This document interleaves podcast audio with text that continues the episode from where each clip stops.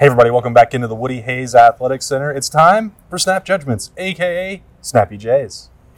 It's a Monday. Classic. Ohio State back on the practice field.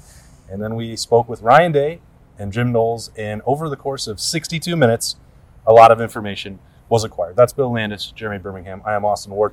Start with the fact that, as we mentioned last week on Snap Judgments, that Cameron Babb is dealing with another uh, setback. This one is a minor variety, by uh, certainly by Cameron Babb standards. Uh, looks like it's going to be about three more weeks for him at this point. Uh, hoping to get him back by the end of September and back in action. They have to be careful, of course, given his injury history, uh, but Ohio State has confirmed that. The other part that we talked about a lot on the podcast daily uh, is cornerback situation. Ryan Day indicating full force. They're still not one hundred percent certain with all those guys that they're going to be ready. Uh, that's going to be determined next Monday and Tuesday ahead of Notre Dame, but certainly seems, Bill, like things are trending in the right direction at cornerback as well. Yeah, I think it's what we sort of talked about on the daily, that if they if they had to play tomorrow, they they probably have their guys, I think, or, or at least have those guys give it a go. I don't think it'd be like the Minnesota game where you're asking yourself, like, why is that guy out there? I, th- I think the guys we think are the starters would, would play if they had a game uh, tomorrow. And, and I think Jim Knowles, Jim Knowles at least made it seem like those guys have been doing a little more. Because uh, he was asked about how he feels overall about the defense. He's like, I don't have any concerns because the corners are back or, or working their way back. So so that was, I guess, the only thing kind of out there for him in terms of this defense being complete. And while they're not one hundred percent, it sounds like they're pretty close to it. And he also said they were ahead of where he thought they would be or where he's expected defenses to be in the past. And so it, I don't think they'd be ahead if the corners were behind. Um, and, and, you know, you asked about Jair Brown and other guys getting some more run than maybe they expected, but as I said a few weeks ago, I think it actually just helps the entirety of the defense when you actually have, we know who the starters are if everyone's healthy, but it's it's a benefit for these younger guys to get some reps that maybe they wouldn't otherwise get. So I think maybe there's a chance to strengthen the entire unit, you know, which you need when you only got six guys. So, I mean, you better have everyone ready to go. But um, I, I think I was pretty encouraged by just the fact they don't seem to be con- particularly concerned. All right, those are the injury updates. It's hard for a defensive coordinator typically to outshine the head coach in a press conference setting. But if the defensive coordinator is asked what concerns he has about a defense two weeks out from the opener, and he says, I have no concerns, that's not a very common response from a coach. Normally, you're going to get some version of coach speak where I'm worried about everything. Uh, there's a game. I don't sleep at night. We're well, he did say that. Well, he said he didn't sleep at night, but he also twice reiterated, as Bill said, he had no concerns. That is an eye-opening response from somebody Uh, who is being paid nearly two million dollars to fix this defense. Do you believe it? I don't think he would have said it twice if he didn't mean it. I don't really think yeah. Jim Knowles seems like a pretty straight shooter to me. I think this is a guy, and this is not a knock on him at all. Let me be clear, at all. Um, this is a guy that the media room here is slightly different than Stillwater, Oklahoma, right? So slightly? There is a, a much different, everything he says in here is going to be picked apart and analyzed in a way that just does not happen at most other programs. And even if it is, even if it is, Snappy Jays there?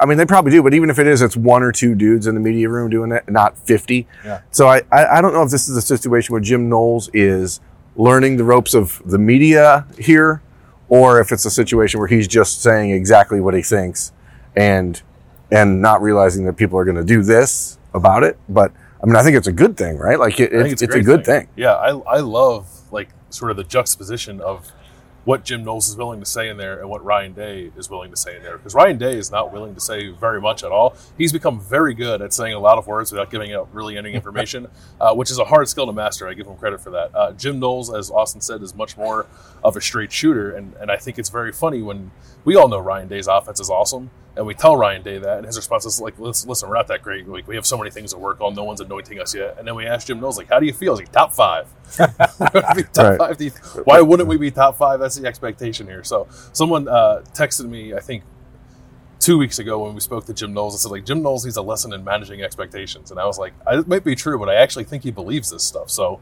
I don't know. I, I, I kind of like it. I don't agree in that. I mean, I think if you're at Ohio State, you better be hoping that the expectation is you're going to be the best defense and best team in the country. Sure, so you have something to say, just come on over here.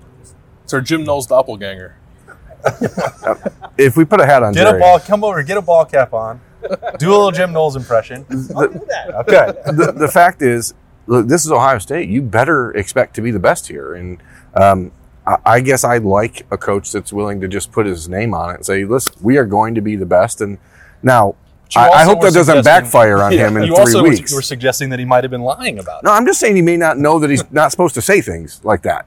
Or I maybe hope he, he never is. Learns. I hope he but never like uh, the thing is, well, Jeff Hafley was that way. I hope mm-hmm. that he doesn't that it doesn't backfire on him okay. because in three weeks, if Ohio State goes out defensively and looks uh, milk toast like they did in the last couple of years, fans will be very, very mean to him. Is that what you quickly. Guys have for breakfast? Milk toast? Yeah, that's, that's why we love breakfast yeah. food. Yeah. Um, no, but the point is, like, people are going to turn on him very quickly yeah, if it doesn't yeah. live up to it. And so I, I guess when you're saying manage expectations or, or your f- friend who was saying that, maybe it's like build into expectations as opposed to just lay them out on the table. But I kind of like it. I think the, the other side is that if he tried to temper the expectations for the impact that he could have and what you can't just say, well, this is the most talent I've ever had to work with. They're paying me two million dollars a year to fix the defense. Be like, oh, gosh, tap the brakes, guys. We we only need to be top fifty or top thirty-five to win a national championship. I think that would be a mistake if he approached it that way. I think that, you know, he was definitely honest and upfront until he realized the mistake two weeks ago when I asked him about Jordan Hancock and the corner, injuries at cornerback. And he walked up to that line, realized, oh, they are paying attention, and there's fifty people here uh, starved for information about the Buckeyes. Maybe I have to be more careful. I think dating back to spring, having those introductory press conferences, then going through the couple weeks ago, he knows the lay of the land. I just don't think there's any benefit to him to lie about it. That's why if he doesn't take the coach speak route, that resonates that he's really confident about mm-hmm. what he's got to work with. Uh, Bill's working on this piece about the back seven. He knows there's not a lot of competition for jobs there, and he wants to lean on his guys. Uh, going to do that, except with you know certain situations where he's got depth, uh, and then a really, really skilled group of defensive linemen. So if you're confident, I think you should act that way. I agree. He is. He was asked again today specifically about Jordan Hancock and said it's above his pay grade. So he, he is learned. There's definitely someone yeah. who's like, hey, Jim, like when it comes to that, maybe don't say anything. So I think I think there have been maybe some conversations about what to say, what not to say. But listen, I'll, I'm always going to be in favor of a coach standing at that podium or in here at a table saying what he thinks and not trying to sugarcoat things or spin spin things or you know say words without actually saying anything. Like I love it. So more more of it, please, from Jim Knowles. Okay, what else do we learn? Well, we learned that Jim Knowles thinks C J Stroud's pretty good at football, mm. so that you know verifies add some him, of the, add him to the list. Some of the stuff okay. we've said before. A ton of praise for Tommy Eichenberg b- yeah. by both Ryan Day and Jim Knowles today about just what he's developing into as a leader on the field, a guy that is, you know, playing at a level that I don't know that a lot of people who watched Ohio State a year ago believed he could get to. Now, again, will that matter if it doesn't show up in two weeks from now? No, not at all. But I don't think that that is – I don't think people are just blowing smoke up butts for fun. I mean, there there are other guys on the team who Jim Knowles is walking into this completely eyes wide open. He doesn't owe Tommy Eichenberg a damn thing. So I think that sort of praise is telling um, for a guy like that that people have been pretty tough on uh, at times, and it just speaks to what everyone else in this building has said, the players, that you know, Tommy's teammates, everyone, that this is a kid who the light has really, really come on. He's not going to come off the field, right? Is, is anybody, either of you feel like he or Steele Chambers are going to come off the field doesn't, very often for this defense? Doesn't seem like it. I think that there might have been part of me that came into camp thinking if it was third and eighteen, that you could do something differently with that position, but I don't think a couple weeks later that that's where this is heading. No, I, I think, and, and that was sort of underscored for me today and there, and I, I'm going to write about it later at Rivals, like you said, but I, I, the, I, last year, both of his linebackers at Oklahoma State played more than ninety percent of the snaps. Maybe it's not quite ninety, but I think it will be above eighty, and, and, and I guess Ohio State will probably play more blowouts than Oklahoma State did last year, so that factors yeah. into it, but of the meaningful snaps, Uh, I think Tommy and Steele will play nearly all of them. The interest for me is at, is at safety, and he has what I think are probably six guys, Josh Proctor, Ronnie Hickman, Tanner McAllister, Court Williams, Lathan Ransom, and Burm's boy, Cameron Martinez. Uh, how he works all six of them into the flow of the game I think will be really interesting. I tried to ask him if it was going to be like more matchup-dependent or game plan game plan dependent, game plan dependent. Mm-hmm. Thank you. Um And he said kind of both, which I don't really believe. But he, he said he wants to get to the level where he can play all those guys sort of no matter what. I, I think a guy like Court Williams in particular is kind of a specialized player, especially if you want to play him at safety. Um, but I do think he's going to play a lot, and I think Jim Knowles kind of told us that he was going to play a lot against Notre Dame. Well, they talked about yeah, talked about the matchup at tight end there and what you need to be able to defend that. It without naming Court Williams specifically, that position he described seemed to fit Court Williams to a to a T. So, uh, and especially if you're going to be playing about a Wisconsin team or Michigan at the end of the year, more run heavy, bigger dudes. You need to counteract that without giving away the overall scheme or compromising it. And I think that's probably where we will wind up seeing Court Williams maybe more than Taraja Mitchell or probably E A Neoteote. Or Chip uh, Traynor. Yeah, or Chip Traynor. But he, he did mention Ronnie Hickman by name and said, you know, that and Lathan Ransom is just physical dudes that they think can to match up with Michael Mayer, the, the tight end at um, Notre Dame. I mean, that's a kid that is a, if you're looking at the Notre Dame offense, here we are, you know, two weeks ahead of the game.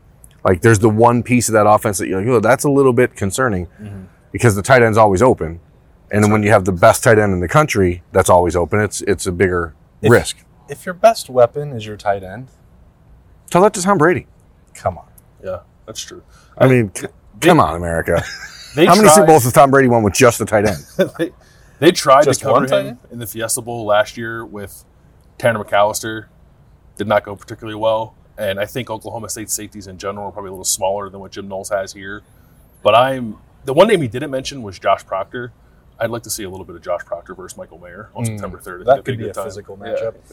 Uh, Ryan Day did casually mention that Chip Traynor had spent one day of camp working at running back since the Evan Pryor injury.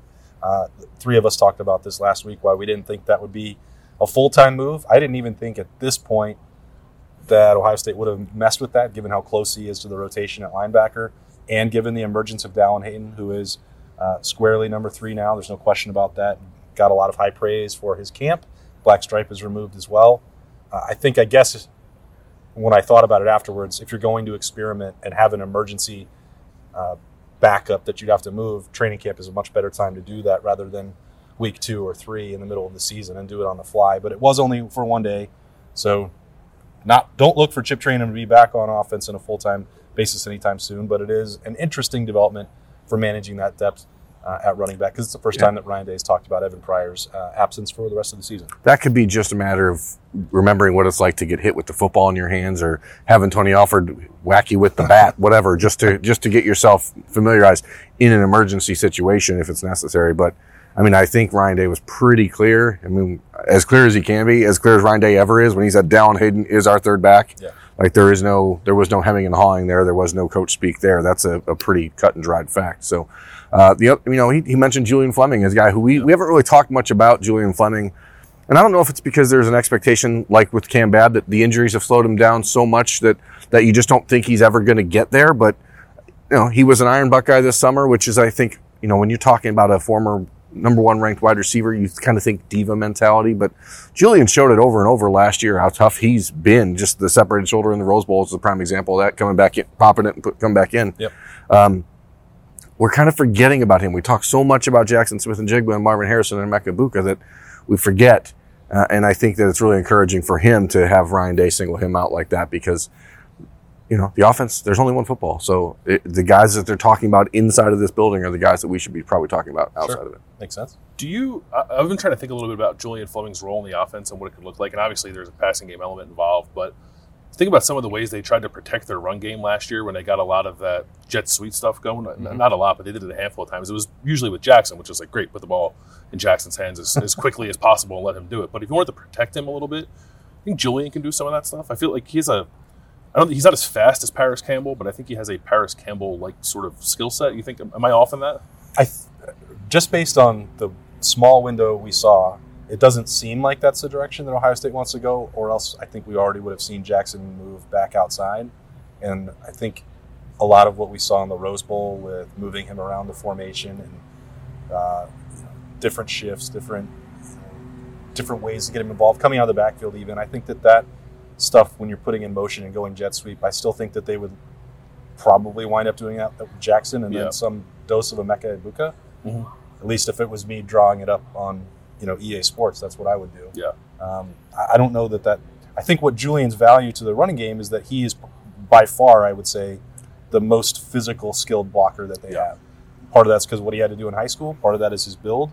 So I think he helps in the run game that way, but I'm not sure that I that I think he's going to get the football, touch it a lot that way. And Julian is a sub four four guy. I mean, he was a state champion sprinter. This is a kid who is super fast, but it is more straight line fast. It's not necessarily that wiggle or waggle, uh, as we talked about last week. Ooh. But, you know, he's the guy that we watched as a freshman in, in the Big Ten Championship game. He's excellent at the outcut routes, those, you know, ten-yard slants, those, those sort of dig routes.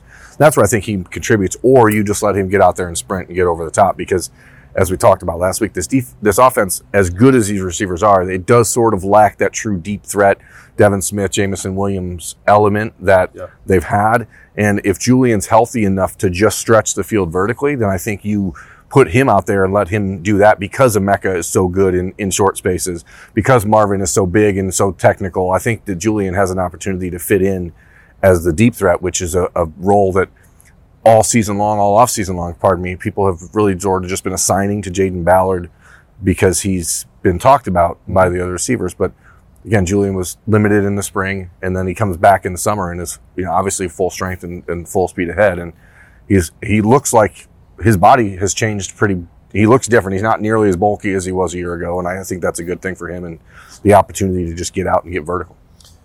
The great thing is that we are inside two weeks where we get to start seeing some of those answers on the field in the horseshoe. The final countdown is on. Big week coming here before Ohio State wraps up all of these good-on-good practices and gets shifted into Notre Dame mode next week. We'll be talking about it all week until then, and then the following week after that, and then all year on the podcast and at Dotting the I's, part of the Rivals Network. That's Bill Landis and Burnham. I'm Austin Ward. We'll see you tomorrow for more Snappy Jays.